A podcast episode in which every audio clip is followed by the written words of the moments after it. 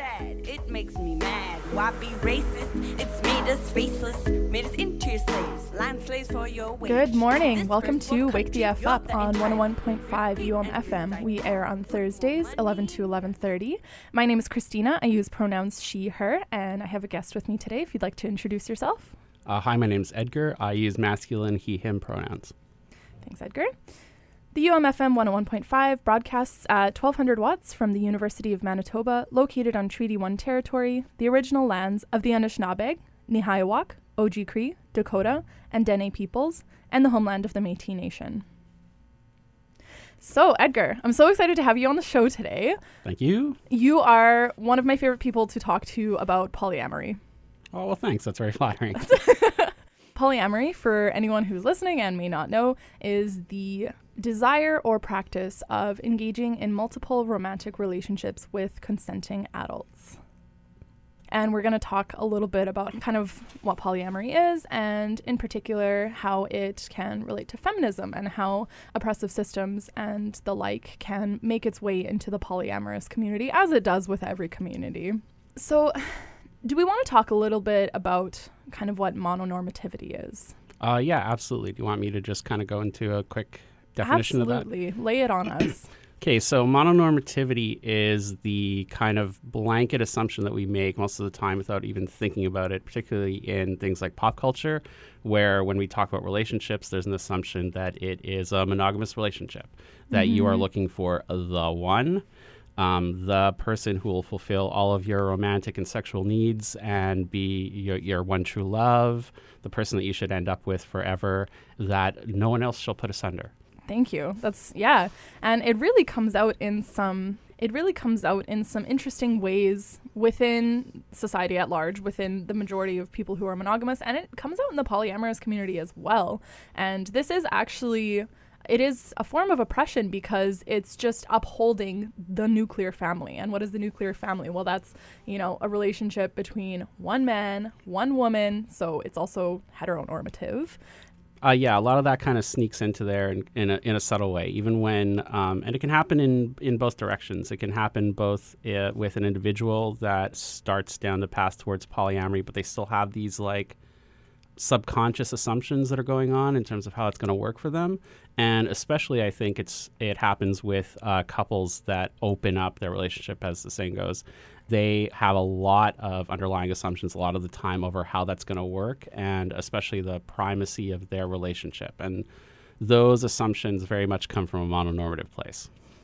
Absolutely, yeah. And you see people who are interested in opening up their relationship, and it's a scary thing for them to do if they haven't done it before, right? Absolutely, there's, yep. there's an existing couple who's been monogamous for, you know, X number of years, and then they go, and then they might go forth with this, okay, well, we'll try this, but if it doesn't work out, then we're just going to end it.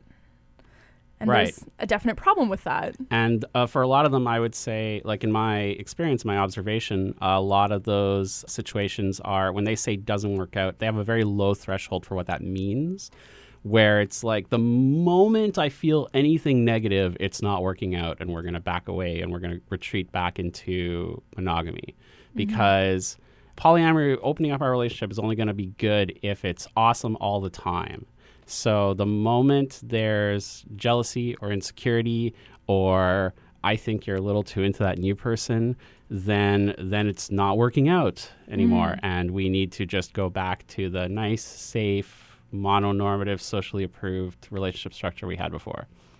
Exactly. And that's a huge problem because that disposes of whoever else you may have been trying out polyamory with. Like, trying out polyamory, this is an activity that involves other people. Right. So, if you just decide to go back to mononormativity, then you're just essentially disposing of a person. And that's really harmful to that person. And that is a form of that's what couples privilege does. Yeah, no, I totally agree. When you're starting down a polyamorous path and you're coming at it from the starting point of an existing previously monogamous relationship, a lot of times those subconscious underlying assumptions I was talking about involve thinking of your relationship as inherently primary. And now we talk about mm-hmm. the term primary a lot in, in polyamorous circles and in writing and conversation in terms of a primary partner, and that's a loaded term for some polyamorists, which is a whole other thing. But for a monogamous couple that opens up this way, they're automatically starting from a place where they think of their relationship as the primary relationship. And what happens as a result of that, a lot of times, is that they think of anybody else that they start seeing as, if you like, the guest star in the story of their relationship. so the guest star is never as important as the star, i.e., the, the two partners themselves. And the moment they're a problem, well, we're just going to have to write them out of the series that is our relationship. So that just it just goes back to what I was saying a moment ago, where it's like the moment something is a problem, they just feel like, well, our emotions are more important. Our relationship is more important. Your relationship with one or both of us is only important as much as it enhances what we have. Therefore, if you're not doing that, or if you come at it with your own agendas and desires and feelings, then then you're out because now you're a threat to us. High key throwing shade at unicorn hunters.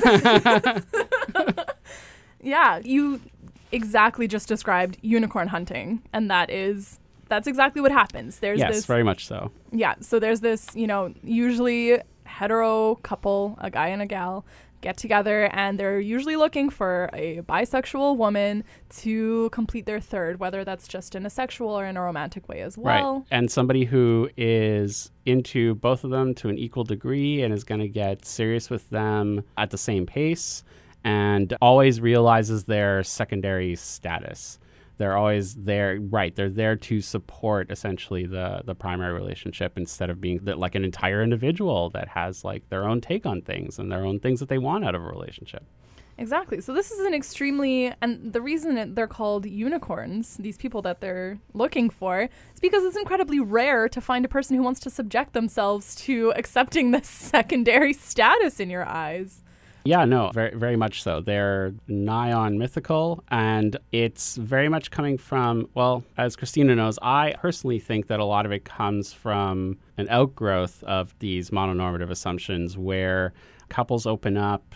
I think that they are one of the conversations I think that couples fail to have when they become polyamorous is about what happens when one of them is more successful than the other particularly for heterosexual couples, what will happen is they'll open up, they think, oh, great, both of us get to have some fun.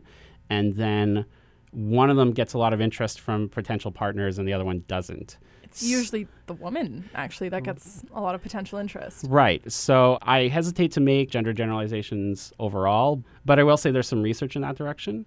So a lot of times a couple opens up, it's often the woman who gets more interest, not always. I personally have been on both sides of that coin in, at different points in my relationship history. Sometimes everything's coming up Edgar, and sometimes I'm really, and sometimes I've been really struggling. And so I've had, so I've had that happen, and it leads to, so on a personal level, even I who wasn't trying to find a unicorn have had that experience, that frustration of like either I'm dating a lot and it's super easy, and my partner is struggling and not getting what they want, or I'm struggling, I'm putting myself out there and getting nowhere, and my partner is just has like person after person who's interested in dating them. And that leads to a lot of guilt and resentment. And I think that couples who open up that are previously monogamous are don't have that conversation. They're not prepared for it. And mm-hmm, so mm-hmm. my personal take on it is that when when that happens, when it manifests, the guilt and resentment that results leads them to retreat into a mode that allows them to date at exactly the same pace, which is which becomes unicorn hunting brilliant. I especially really agree with your point on that being born of an internalized mononormativity. And I think that's a really important point. It's a conversation that a lot of people aren't having. The fact that this is actually coming from. It's coming from a place where it's inherently hierarchical. It's always elevating the previously existing relationship. It's always the top of the pyramid, even if they structure, regardless of how they structure their polyamory, whether it's involves multiple romantic relationships, whether it involves just being open to sexual encounters, whether it involves like swinging or other manifestations of that. A mm-hmm. lot of that has an underlying structure that relies on pre-existing mononormativity. It's all just kind of well, you know, it's just a variation on these rather than reinventing the paradigm of how relationships work. It's just essentially spicing up the mm-hmm. mononormative relationship model. Unicorns are being reduced to spice. Right. they're they're just Spice Girls. But yeah, yeah, absolutely. And another really interesting way that that oppression can make its way into the polyamory community is this lovely thing called OPPs, right. which we both know and love, and unfortunately, amazingly, have encountered. Edgar, would you lo- would you like to tell us about OPPs? Um, sure. So OPP stands for it's not it's not like being down with OPP for for those of you who remember the 90s. It is not that OPP acronym. It is a different one. It stands for uh, one penis policy, which is where you have a hetero couple that decides to become polyamorous, or maybe they start out as polyamorous. And they set up a rule where the penis owner in that relationship is the only penis who gets involved with, with anybody. So that leads to an inherent lopsided setup where the cis female in that relationship only gets to date other women if they're going to date other people at all.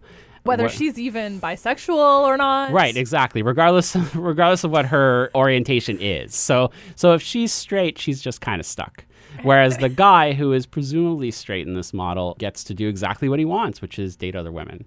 So it's this kind of thing where it sometimes gets rationalized as being equal sounding on the surface because it's like, oh, well, we both get to do the same thing, date women.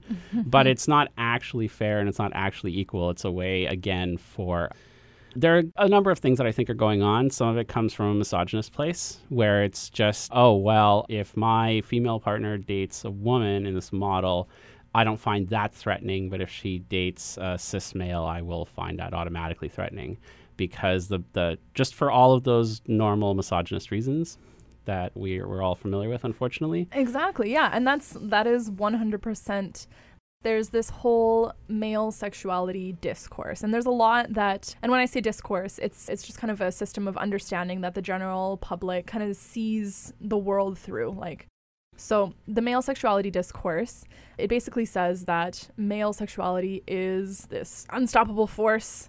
It is you know Right, it is yeah.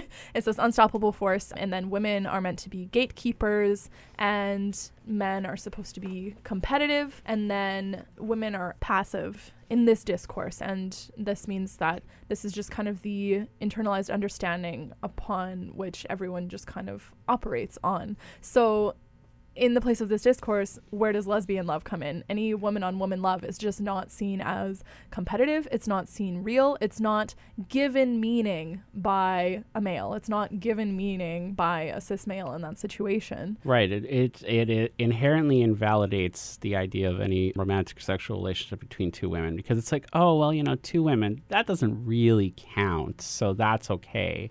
But if it's a guy, whoa, whoa, gotta like pump the brakes on that because uh, mm-hmm. because now that's a real relationship and mm-hmm. I and that makes me scared and that and, and rather than confronting one's insecurities and jealousies and where does that come from and how do I feel about myself and how do I feel about us you just go nope one penis policy. I am going to push that out as a possibility so as never to confront my fear. Mm-hmm. Yeah. So OPPs are, I don't think they're ever not sexist. I think, like, I can't think of an instance in which that wouldn't be sexist. it would be hard for me to yeah formulate something where that that isn't I Unless there was some kind of like polyfidelitous situation and there was like a trans person involved or something like that. Yeah, like I mean, you know, if you want to like spin out an exotic scenario, uh, and I mean, I say that because I always hesitate to. I know on a personal level, I always hesitate to make really big blanket statements because for every relationship model where I go, well, never in a million years would I do that. I would never incorporate that into my approach to polyamory, no matter what. I will know at least one couple or set of people that have, or an individual who's had a number of relationships who has made some version of that work. So I, I do know people who have had at least temporary one penis policies that have that have worked for them. I know I've seen hmm. some writing that has described a one penis policy as like the training wheels for a straight relationship that's opening mm. up, where they go like, oh, well, you know, while the man or both people in that relationship are working through those insecurities, will temporarily both agree to a one penis policy so that we can confront the insecurities first and then gradually introduce, you know, the idea of a second penis. Um, Wise words, Edgar. You're right. Thank, thanks for keeping me in check. I always appreciate it. thanks to do what I can. And again, in terms of my personal hypothesizing and my observation of relationships over time, I also think that the imbalance issue that I was mentioning before is also something that, that comes into play with unicorn hunting, is also something that comes into play with one penis policies. Mm, yeah. And when Christina was talking about how a lot of times the woman will be the person who gets more interest when a hetero couple opens up, a one penis policy is a way to curtail that. If the woman is getting a lot of interest from men and you say, like, well, it's a one penis policy now, then some of the men in that situation will think of that as a way of leveling the playing field. So rather than having the man who's struggling to date any other women and the woman who has no trouble dating other men, you just say, well, you're not going to date other men. So now we're, we're just going to have the same trouble dating women. Yeah. I, I see that as coming to be problematic again, though. Yeah, no, absolutely. It's not because there is, and this is why I think that this is the kind of uh, conversation that we're talking a lot about couples opening up. I mean, there are other ways to kind of like arrive at polyamory, but um, but but but whether you're in a couple or not, you should should. If I was going to give advice, I would say that a person should be prepared for lack of success, for things not working out the way you want to. Like, what do you you should have an answer to that. What are you going to do when things aren't great? What are you going to do when you feel crappy? What are you going to do when you want to date people and it's not happening, but your partner is is going out on, you know, a date every week? You should have answers to those questions. See, this is why you're one of my favorite people to talk to about this. Thank you again for that incredibly valuable advice. Another conversation that we kind of wanted to touch on is this active debate that's kind of going on in terms of terminology mm. in the polyamorous community. And being a feminist radio show, we thought it would be good to bring this up. So, polyamory or polyamorous is often shorthanded to just poly, P O L Y. Right? I've, I've probably done it once or twice just unconsciously in the course of talking just now. Oh, exactly. Yeah, yeah. You know, it's it's easy, it's quick. But a problem that's been pointed out is that this has so polyamory, like the literature that's really come out about it, didn't happen until the last couple decades, I would say, right? Obviously. Yeah, the term polyamory is relatively new. well, Um, polyamory itself obviously is not new. Right. It's- The practice of it is is not new, and I mean, you know, not to go down the anthropological road, but there are examples of non-monogamous relationships that have happened throughout time. But the term polyamory is relatively new. It's only been around since ar- about 1990. It was invented just. Uh, so yeah, a lot of the terms that go with that, some of them that we've used, some that we haven't, mm-hmm. they're relatively new and very much the North American white, pretty privileged communities that have come up with these terms. Mm-hmm. And I mean, they're applicable. They describe real things. Obviously, polyamory is a term that's applicable to this type of relationship, but it is but it is new. And and yeah, Christina's going to talk about the controversy around the term and its mm-hmm. abbreviation in particular. Yeah, yeah. So before polyamory came out, this term, poly was being used as a shorthand for Polynesian people. Hmm. Yeah, so essentially what a lot of polyamorous people are doing in response once they've realized this, they've realized that this term is already in use, you know, this is this is already called for. They're saying that you should instead use the shorthand poly A or poly m just so that you're not kind of taking up the same space as an already marginalized culture. So you kind of touched on the prototype of the like successful white polyamorous community. Right, yes, very much so. In terms of the discourse that happens around polyamory, with the more popular books that are out there and The um, few examples of media that exist, there are a couple movies out there. Right. Almost all of them involve, generally speaking, if you wanted to sort of stereotype it, it would be white, attractive, well off, well educated North Americans who are English speaking who end up, you know, following down a path that involves just certain assumptions that go along with that, just things that you're going to have trouble with or not have trouble with. Just use a random example, a lot of times people don't take into account that dating dating more than one person is more expensive than just dating one person. And so the financial privilege that comes along with that is something that isn't always touched upon because the people who are writing about polyamory are people who aren't going to have financial trouble with that. Mm-hmm, exactly. Yeah. Like for example, in the TV show, uh, it was called Polyamory, Married and Dating. There Ugh, was like yeah, this, mhm, yeah. which we we both have our strong feelings on it. It was a very problematic series. Yeah, yeah. They had this quad, and they just they just had this huge house in like California and like they were just able to like have their own little commune there and have their Mhm. you know whatever naked dance parties and like just no problem and it's like not everyone realistically has the space to do that Right. So, yeah, Polyamory, Married, and Dating was a Showtime series. It, it lasted for two seasons. There was a quad that Christina just mentioned that was the only quad that was featured in both seasons. And one of the people in that quad is a prominent ish polyamory speaker and Mhm, writer mhm. named Kamala Devi. yeah And so, yeah, and one of the things that just wasn't really explored sufficiently on that show was the way that, like, they had this really nice house. They could have these, like, really big parties and. And they, they were able to like travel around and just go on these random trips just because they wanted to and, Yeah. and just it's the kind of thing and, and it was just never addressed. It was just this kind of like underlying assumption that like yeah well of course of course we can do these things. Of course if i want to like get away with my other partner for a weekend and go up into the like the hills of california or wherever they were going that that's just a thing you can do. You don't Oh, have a job that you're obligated to come back to or anything like that. You just get to do that. You just get to ride on a motorcycle with that person because you feel like it.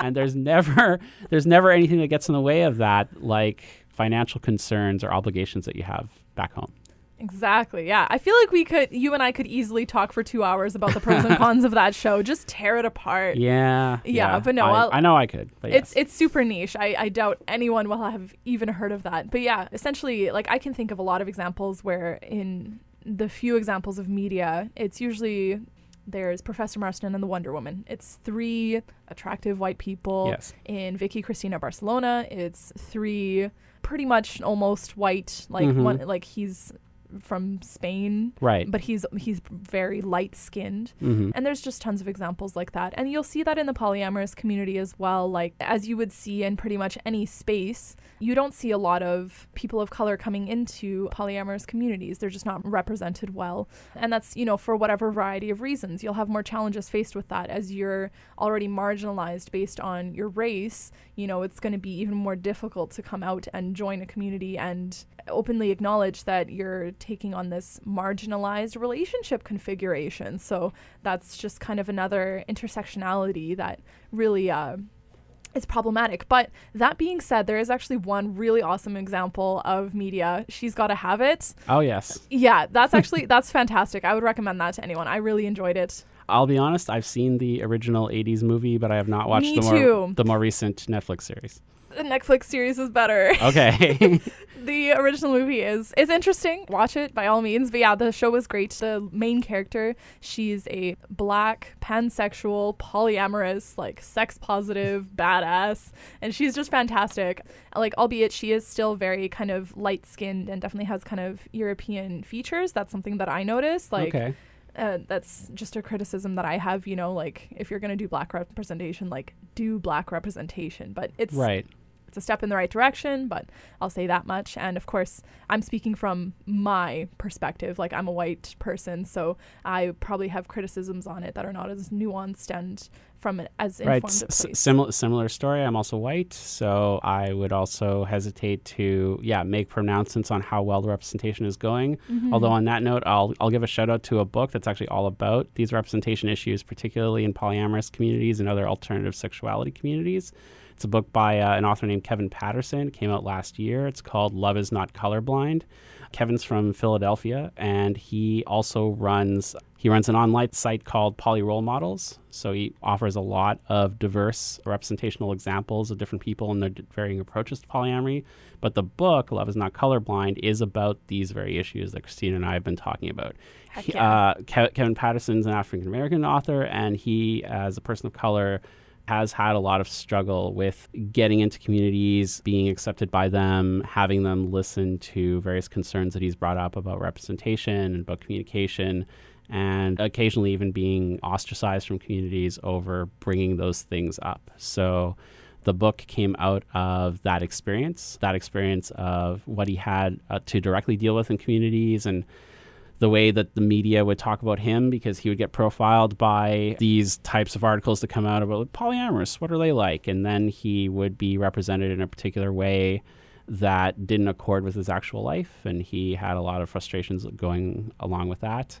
So I would really just defer to an author like that who has a lot more direct experience uh, mm-hmm. uh, in mm-hmm. terms of getting that opinion rather than just having like the, the two white people ha- philosophize on this point. But uh, mm-hmm. Kevin Patterson in his book does bring up the very issue of the Polynesian population and the term oh, polyamory. Yeah. Another shout out that I would do along with Kevin Patterson on a completely different note, not on a representational note so much, is a researcher that I really like named Elisabeth Sheff she has a couple of books. The, the book of hers that got the most attention is called The Polyamorists Next Door which is all about poly families because uh, the core of her research was a 15 year study that she did of people who are non monogamous and have children. So she was coming at Super it very. Super important conversations. Yeah, yes, very much so. Anyone who has kids, it introduces a whole other element that mm-hmm. can uh, get very complicated in terms of how you make polyamory work in that context. But what I particularly like about Elisabeth Sheff, and she also has like a column on the Psychology Today website. That's an easy way to sort of find stuff that's by her online.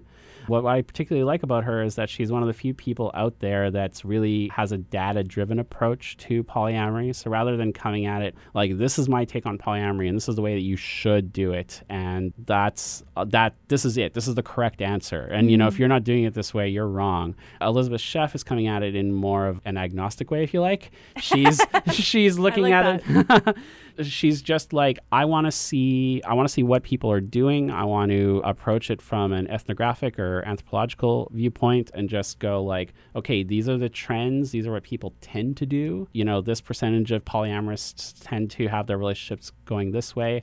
And as like a stats geek, I really like that because she's one of the only people who actually puts it into into numbers and breaks it down. And and that to me is is really interesting. I like seeing. I don't want to have a prescriptive model. I like the descriptive model where yeah. you kind of look at what what is it that polyamorous are doing rather than trying to tell them what they should be doing. Yeah, because most of the understanding of the communities tends to be from people such as yourself who like to go out of their way and go to different cities and explore the communities and stuff like that. But it's it's also incredibly important beyond, you know, what you can gather anecdotally to get data on it. And there's not a lot of data on polyamory. So I'm super Right, not at all. And mm-hmm. like yes, when I travel I try to seek out the polyamory communities that are in other cities. I was just in Europe recently and I did that as an example but yeah but i'm just one guy and i'm not i'm not a formal researcher so i'm i'm interested in that because i like to have a variety of viewpoints but i wish there were more people like dr Sheff that were mm-hmm. putting that out there yeah absolutely one final incredibly important person to reference is Kim Tallbear. She's a uh, and bear with me for the pronunciation of this, Sisseton Wahpeton Oyate professor at the University of Alberta, specializing in racial politics and science. Please check out her website, www.criticalpolyamorist.com. She gives an Indigenous perspective to more than monogamy. We'll end off with a blessing that she wrote. May your networks of love and relations be many and not caged within settler colonial norms of rapacious individualism, hierarchies of life, and ownership of land, water, bodies, and desires. Thanks so much, Edgar, for coming on our show today. All right, thanks for having me, Christina. We'll close off with a bit of this song, Multi Love, by the Unknown Mortal Orchestra.